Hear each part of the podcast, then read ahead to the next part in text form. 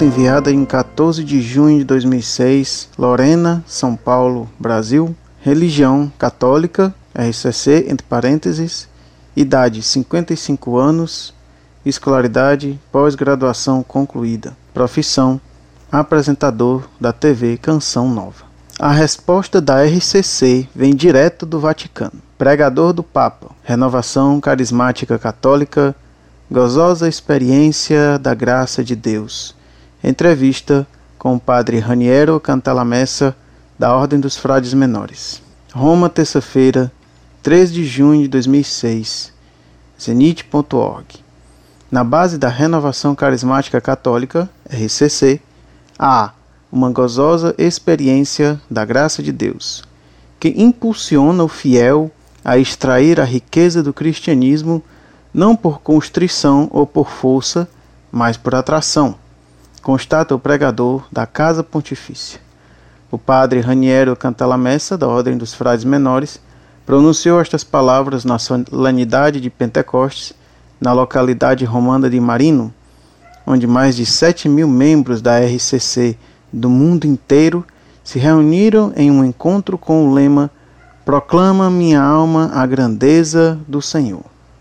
Organizado pelo ICCRS, Serviços da Renovação Carismática Católica Internacional, que pode ser encontrado no site www.iccrs.org,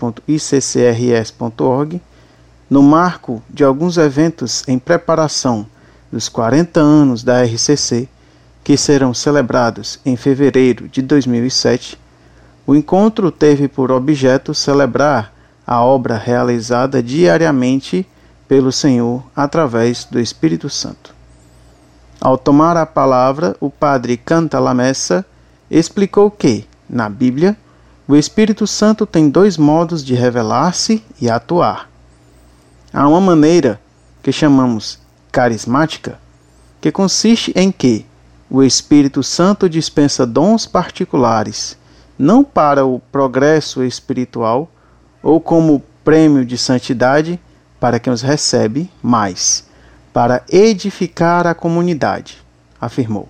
E há um modo de atuar do Espírito que chamamos transformante ou santificante, prosseguiu. Ou seja, em função da transformação da pessoa, de forma que quem tem a experiência sai dela regenerado e revestido de uma vida nova. Esta ação transformadora do Espírito é uma experiência, não uma ideia da graça, explicou. O pregador do Papa expressou que estes dois modos de atuar do Espírito Santo que vemos em toda a Bíblia e no dia de Pentecostes em nosso tempo se manifestam de modo particular e espetacular na renovação carismática. Deste modo, acrescentou, a renovação carismática fez emergirem de novo na igreja os carismas pentecostais que se haviam perdido. E foi quase a resposta de Deus à oração de João 23 por um novo Pentecostes, elevada pelo Pontífice no Concílio Vaticano II. Entrevistado pela agência Zenit durante o encontro, o padre Cantalamessa relatou sua experiência pessoal na RCC e a contribuição que esta corrente de graça, junto aos movimentos eclesiais, pode dar à igreja e à sociedade. No Evangelho de São João, Jesus responde às perguntas de Nicodemos, afirmando que o Espírito sopra onde quer. Está lá em São João, capítulo 3, versículo 8. Em sua opinião, é possível interpretar em que direção está soprando o Espírito Santo em sua contínua irrupção na história? Padre Cantalamessa diz: Na homilia da vigília de Pentecostes, o Papa disse algo muito bonito, comentando estas palavras do Evangelho de São João. Disse, sim, que o Espírito sopra onde quer, mas declarou que não sopra nunca de maneira desordenada, contraditória. Por isso, temos toda a tradição da Igreja atrás, a doutrina dos doutores, o magistério da Igreja, para discernir que carismas são válidos e quais não. Pode ser que no início haja alguns carismas que façam muito barulho, chamem muito a atenção, mas que logo com o tempo se revelam, ao contrário, sem fundamento. A igreja é como a água, recebe todos os corpos, mas os verdadeiros, os sólidos, acolhe dentro, enquanto deixa os outros na superfície. Os carismas que estão vazios, que são só manifestação exterior, ficam no exterior da igreja. No contexto atual, o senhor acha que os movimentos eclesiais são chamados mais a um renovado impulso evangelizador, a ser pontos avançados do diálogo ecumênico, ou a combater a secularização ou a crise das famílias? Que contribuição podem dar à igreja? Resposta do padre Cantalamessa. Estou certo, como também o Papa disse que está certo disso, de que os movimentos são uma graça da igreja de hoje, uma resposta adequada ao mundo de hoje, ao mundo secularizado e a um mundo em ao que os sacerdotes e a hierarquia já não chegam, e que precisa, portanto, dos leigos. Estes movimentos leigos estão integrados na sociedade vivem junto aos demais.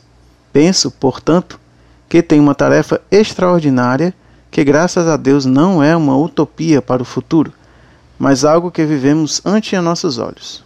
Porque os movimentos eclesiais são, sim, as pontas avançadas da evangelização. Estão nas obras de caridade, além de animar um amplo leque de atividades. Estes movimentos dão aos cristãos uma motivação nova e permitem redescobrir a beleza da vida cristã e, portanto, os dispõem para assumir tarefas de evangelização, de animação pastoral da igreja. Como o Senhor se aproximou da renovação? Resposta do padre Cantalamés: Não me aproximei. Alguém me tomou e me levou para dentro. Quando orava com os salmos, parecia escritos para mim desde antes.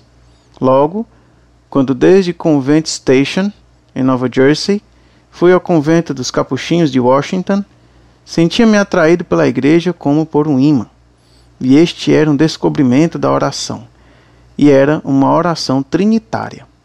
O padre parecia impaciente por falar-me de Jesus, e Jesus queria revelar-me o Pai. Acho que o Senhor me fez aceitar, depois de muita resistência, a efusão, o batismo no Espírito, e logo vieram muitas outras coisas com o tempo. Eu lecionava História das Origens Cristãs na Universidade Católica de Milão. Logo comecei a pregar até 1980, quando me converti em pregador da Casa Pontifícia. No panorama de tantos e tão diferentes movimentos eclesiais, qual é a contribuição especial que pode dar à Igreja a renovação carismática católica? A resposta do padre Cantalamessa, ele disse: Em certo sentido, Somos muito humildes e discretos. Não temos poder, não temos grandes estruturas, não temos fundadores, mas a renovação carismática católica é a que, por exemplo, entre todos os movimentos eclesiais, está mais interessada na teologia.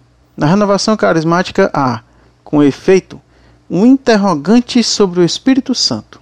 De fato, Todos os grandes tratados de teólogos sobre o Espírito Santo falam da renovação, porque não é simplesmente uma espiritualidade a mais junto às outras, senão o novo surgimento de um cristianismo originário que era o dos apóstolos. E creio que o seu objetivo não é tanto setorial quanto de animação da igreja.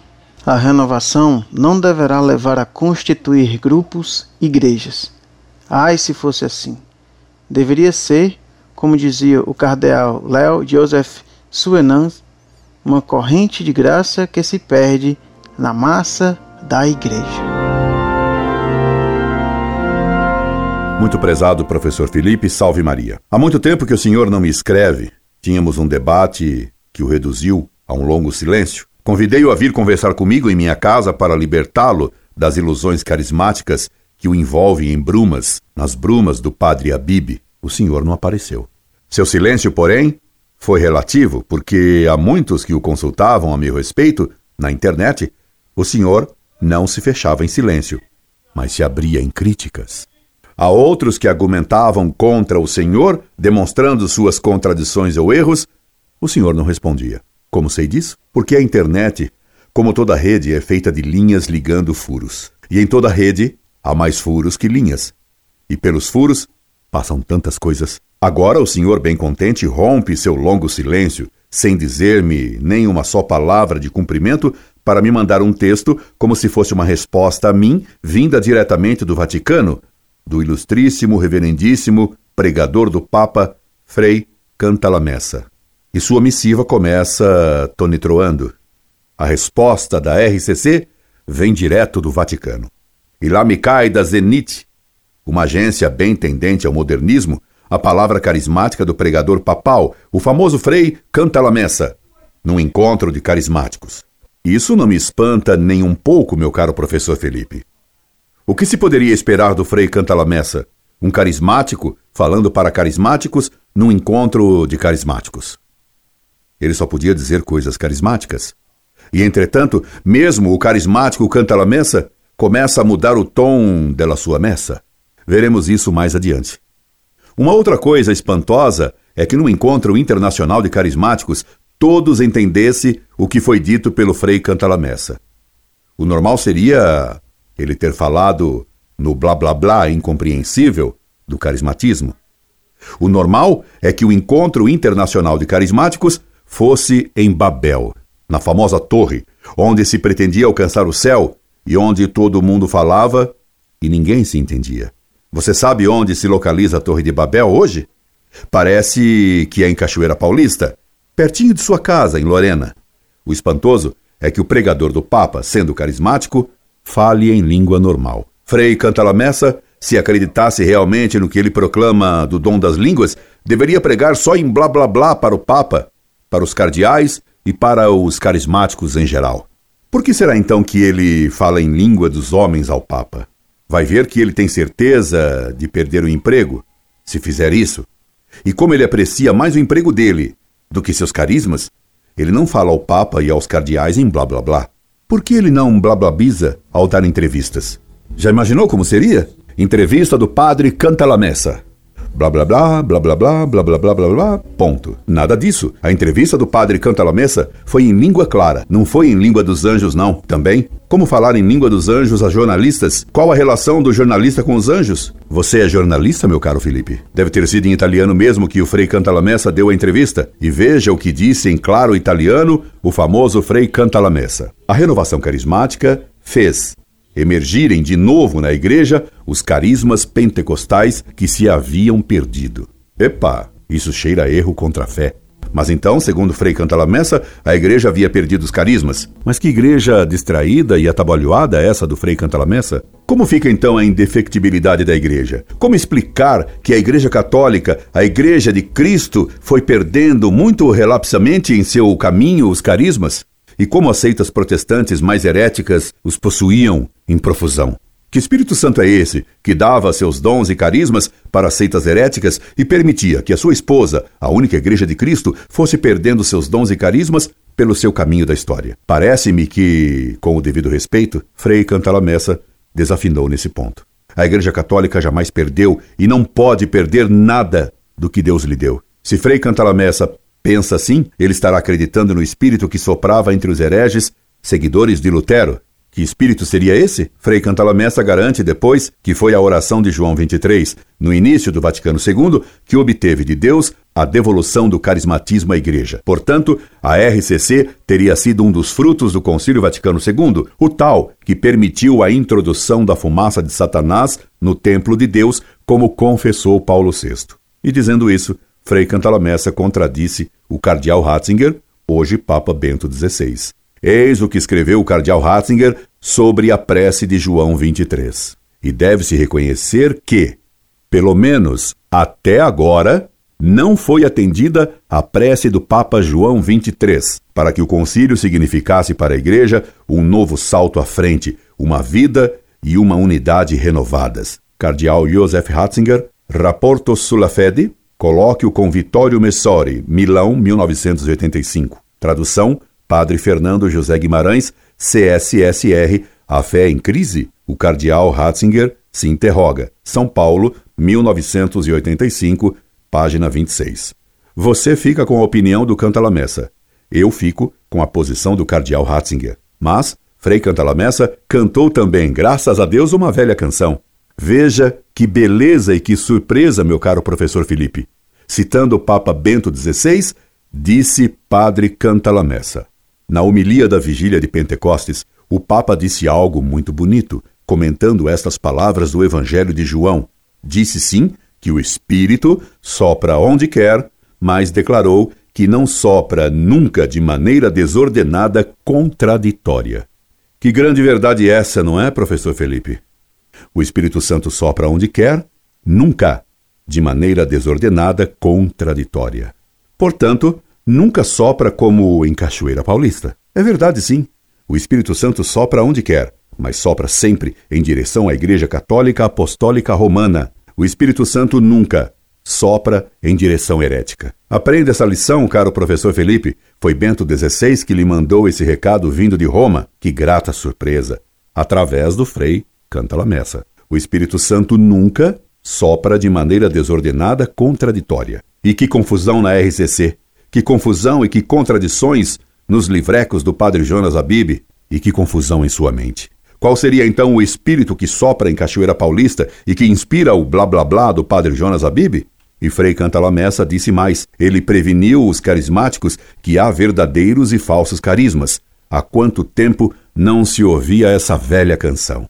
Portanto, temos toda a tradição da Igreja atrás, a doutrina dos doutores, o magistério da Igreja para discernir que carismas são válidos e quais não. Então é a tradição, é o magistério da Igreja que discerne quais os carismas são válidos ou quais são falsos. Será que era válido o carisma que o padre Abib disse que se manifestou num bêbado a quem que recebeu em confissão e que, segundo o padre Abib, recebeu o batismo de espírito na frente dele. Isso está num livreco do padre Jonas. É verdade que o Espírito Santo sopra onde quer, mas soprar num bêbado? Num homem em pecado mortal? Essa é demais. Duvido que fosse o Espírito Santo que soprava no bêbado. Temo que fosse apenas o espírito de uma pinga qualquer. Pena que padre Abib não tivesse o discernimento exigido por Bento XVI. E você o tem, caro professor Felipe de Aquino? Você tem esse discernimento? Acho que não. Veja, meu caro carismático professor, o que acrescentou Frei Cantalamessa ao mandar, segundo sua opinião, essa resposta desde o Vaticano. Pode ser que no início haja alguns carismas que façam muitos barulhos, chamem muita atenção, mas que logo, com o tempo, se revelam, ao contrário, sem fundamento. Esse pedaço do recado não foi para mim, Felipe. Esse pedaço da resposta do Frei Cantalamessa foi para você. Foi para a canção nova. Foi para o Padre Abib. E acrescentou o pregador do Papa: os carismas que estão vazios, que são só manifestação exterior, ficam no exterior da igreja. Oh, Felipe, foi o pregador do Papa quem disse que há carismas vazios. E quais são os carismas vazios? São os que estão cheios de presunção e de vaidade. São os carismas exibidos, como os da RCC e os da Canção Nova, que se exibem em televisões e em cerimônias fanatizadoras. Quando estive na Canção Nova um dia convidado para falar lá em defesa da lei de Deus contra projeto da lei abortista, antes de eu ser caridosamente convidado a me retirar, porque para a Canção Nova vale mais o prestígio do Padre Jonas do que o respeito à lei de Deus, tive ocasião de ver uma senhora de pantalonas se exibindo teatralmente diante de um crucifixo, declamando em tom de menina de escola primária ou de artista sem talento em show de TV. Senhor, o teu olhar profundo e etc, etc, etc. E balançava a mão no profundo. Tudo exterior, tudo exibição, tudo teatro, tudo vazio. Foi Frei Cantalamessa que disse que existe isso na RCC. Vá se queixar com ele, porque de hoje em diante vou usar as palavras do Frei Cantalamessa contra a RCC em toda ocasião que puder. E para concluir, respondendo uma pergunta, declarou Frei Cantalamessa: Em certo sentido, somos muito humildes e discretos. Não temos poder, não temos grandes estruturas. Acho que Frei Cantalamessa nunca foi a Cachoeira Paulista. É impossível aplicar à canção nova os adjetivos humilde e discreto. É impossível afirmar que a canção nova não tem estruturas. Isso ela tem. E bem ricas. Esse carisma de ouro a canção nova tem. Nessa última frase do Frei Cantalamessa, concordo com a declaração dele de que a RCC não tem poder. A RCC vive clamando que tem o poder do Espírito Santo. Agora, lá vem o pregador do Papa dizer Concordo que, de modo um tanto ambíguo, que a RCC não tem poder. Essa ambiguidade no pregador do Papa vai trazer confusão. Que tem poder e que não tem poder na RCC?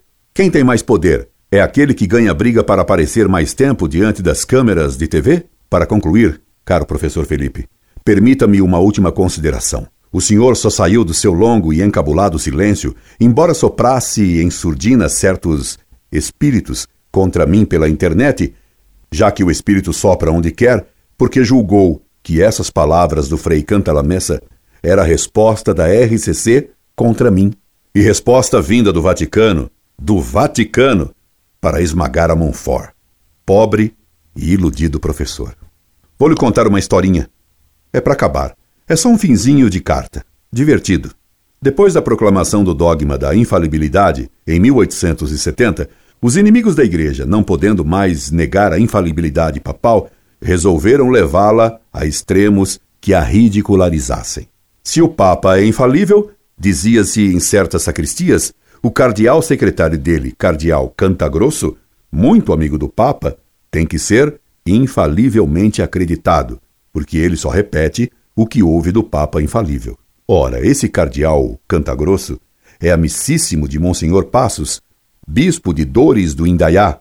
Logo, o que diz Monsenhor Passos não pode ter tropeços, pois ele só repete o que ouviu do cardeal Cantagrosso, o amigo do Papa infalível.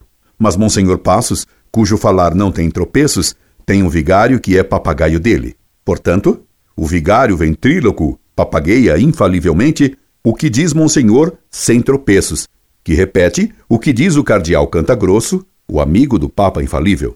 Mas Padre Ventríloco tem um sacristão fidelíssimo, que é vizinho de Dona Maricota e muito amiga da minha tia.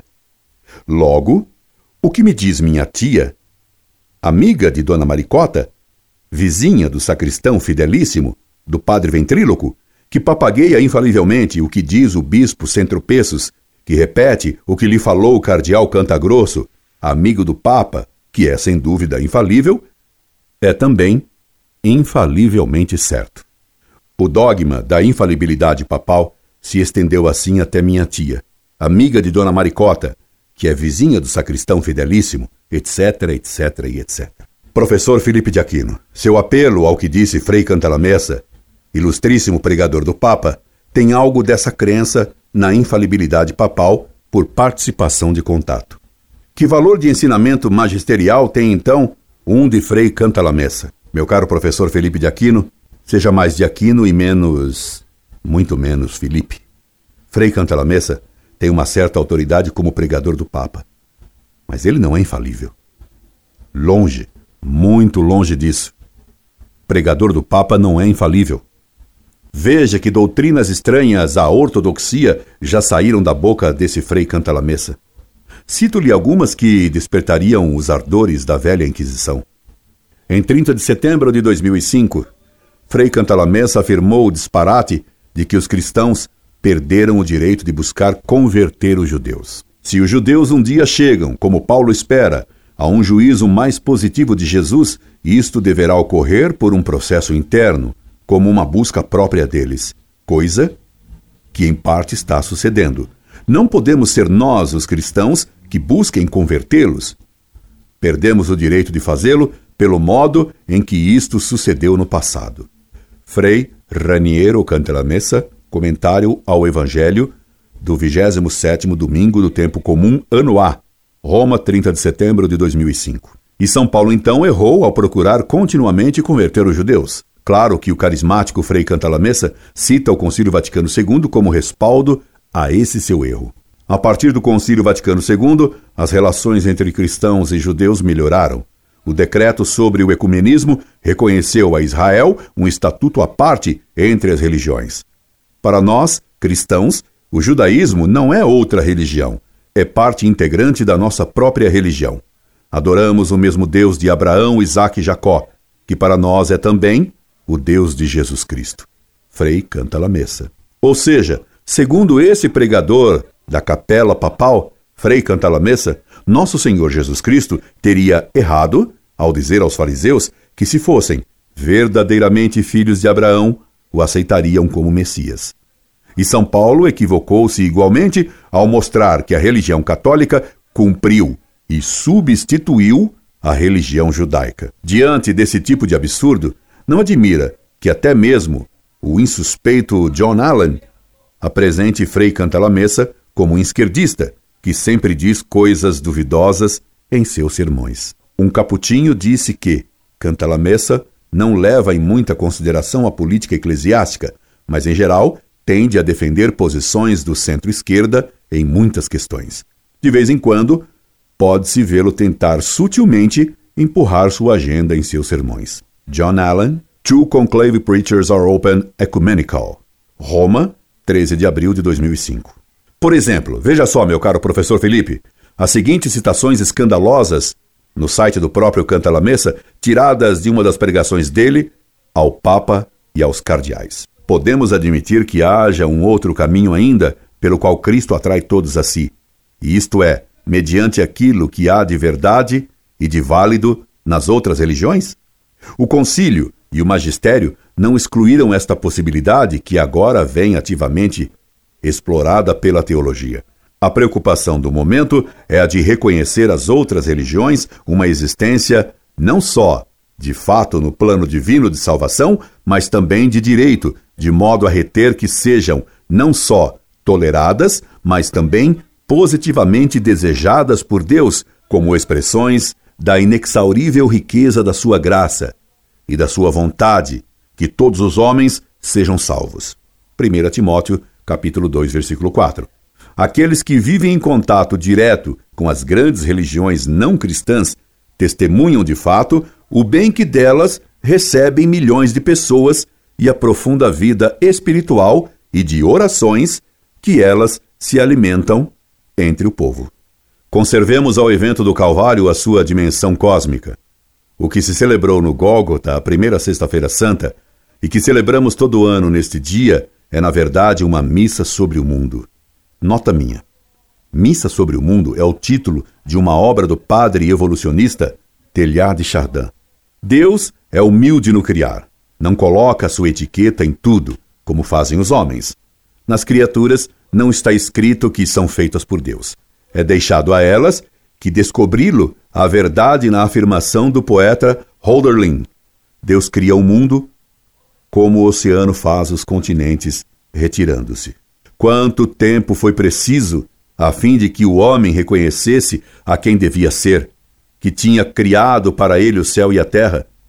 Quanto tempo será preciso ainda antes de todos chegarem a reconhecê-lo? Deixa por isto Deus de ser Ele o Criador de tudo? Deixa de aquecer, como seu sol, quem o conhece e quem não o conhece? Acontece o mesmo na redenção. Deus é humilde no criar e é humilde no salvar. Cristo está mais preocupado que todos os homens sejam salvos do que se saibam quem é o seu Salvador. O pluralismo religioso não consiste no considerar todas as religiões igualmente verdadeiras. Isto seria relativismo, mas no reconhecer a cada um o direito de considerar verdadeira a própria religião e de difundi-la, desde que, com meios pacíficos, dignos de uma religião. Com doçura e respeito, recomenda aos cristãos a primeira carta de Pedro, 1 Pedro, capítulo 3, versículo 15. No espírito dos dois encontros de Assis, em outubro de 1986, e em janeiro de 2002, podemos nós acrescentar: será preciso comentar esses horrores? Será preciso que lhe explique quem foi Roderlin? Aliás, se fosse o próprio Papa quem fizesse elogio a algum movimento num simples discurso, isso não teria valor magistral infalível. São Pio X elogiou o Sillon de Marc Sagnier e depois o condenou. João Paulo II, em carta à CNBB em 86, declarou que a teologia da libertação era útil, necessária e oportuna, e depois condenou a teologia da libertação.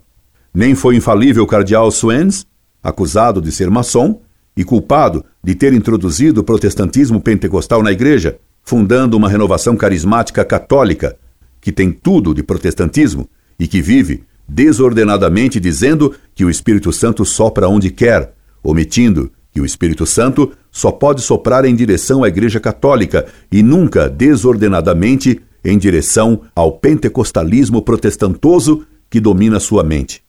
Meu caro silencioso, encabulado e soprador professor. O senhor poderia ter citado também contra mim e contra Montfort as opiniões do cardeal Casper, que é bem mais importante que Frei Cantalamessa. Nem por isso teria força de autoridade infalível a opinião de um cardeal que, ademais, nega a ressurreição de Cristo. Meu caro professor Felipe de Aquino, mantendo meu convite para que me visite em minha casa, não vou expulsá-lo por ter falado muito na surdina mal de mim, pois isso não tem importância. O que importa, acima de tudo, é a glória de Deus, o triunfo da Igreja, a defesa da fé católica, é a salvação das almas. Lutemos juntos, professor. Esqueça seus pseudo-carismas. Coloque a verdade católica acima de sua amizade de mais de 30 anos com um padre que escreve livrecos cheios de erros e se exibe vaidosamente falando em blá blá blá. Falemos claramente. Lutemos lealmente pela Santa Igreja. Sirvamos apenas a verdade. É o apelo que lhe faço, sem mágoa, esperando em Maria Santíssima que lhe obtenha a graça da compreensão e esperando um dia, incorde Jesus semper, Orlando Fedeli.